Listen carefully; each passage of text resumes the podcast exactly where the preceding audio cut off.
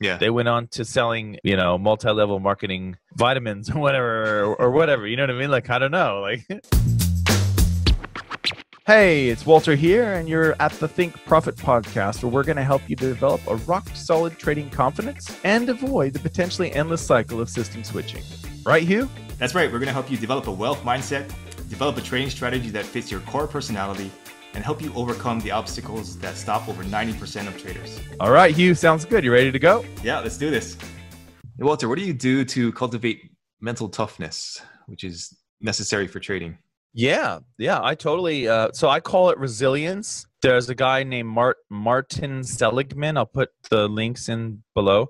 He's uh, known as being one of the, you know, one of the modern day fathers, not the original creator of positive psychology, but he um, he talks a lot about resilience. I saw him at a talk. He came out here to Sydney a couple years ago mm-hmm. and you kind of like can ask him a question if you bring your book up and have him sign it. He's got tons of books, mm-hmm. but he talks about resilience. So what I would say is what I would equate to mental toughness is resilience, and I think it's probably the reason why it is the reason why some traders keep going if you keep going long enough you're eventually going to figure it out it's it's i mean it's not that trading is difficult it's just the actual mechanics of profitable trading aren't difficult. It's actually all the stuff around it, all the psychology and all the, the BS around nature, it that makes, basically. Yeah, Exactly. Yeah.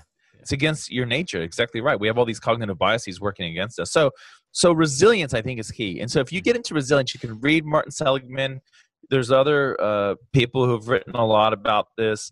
A big one is like, I'll give you an example. So, what they talk about in the resilience research is catastrophic thinking. So, I've had two weeks of losing trades.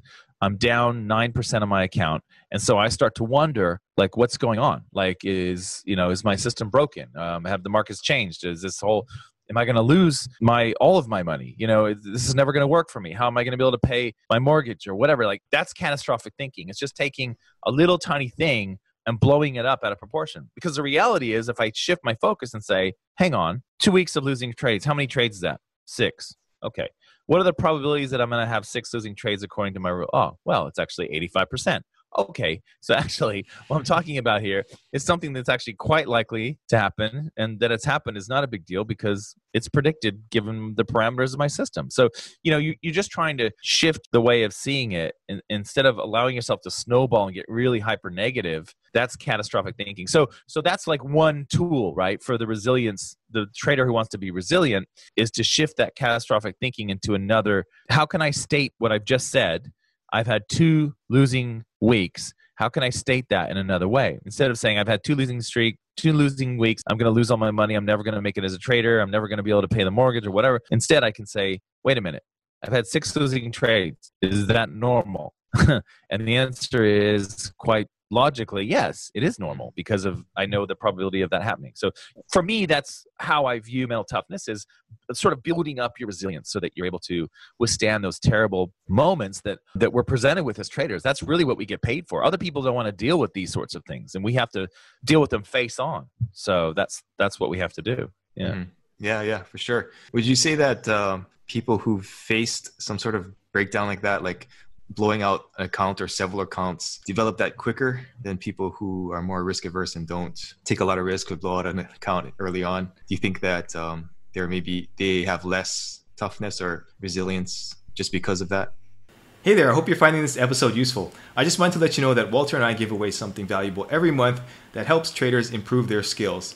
You can enter to win by simply leaving an iTunes review and leaving a comment on our YouTube videos. At the end of each month, we'll look at the comments and reviews from the month and we'll pick a winner at random. Each comment and each review counts for one entry during the month that it's submitted. So if you're interested in that, be sure to enter after this podcast is over.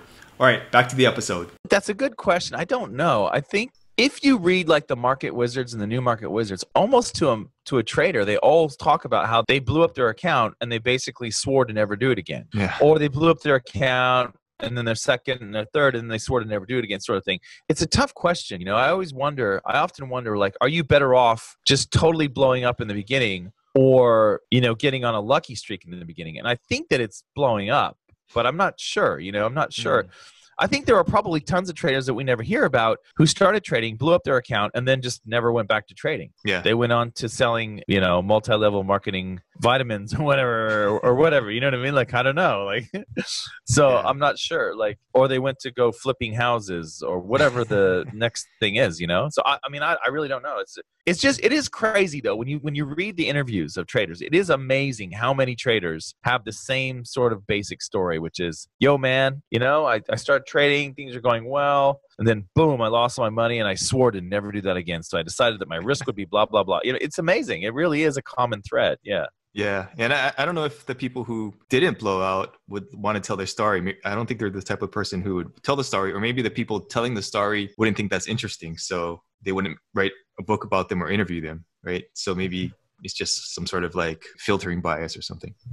Yeah. And you bring up a good point because I think I would argue that there are some traders that just want to tell stories. Yeah. They don't want to make Sure. money. They just want to go, oh man, you wouldn't believe I was in that euro trade and then the you know the interest rate came out and blah blah blah. You know, that's part of that's what they get.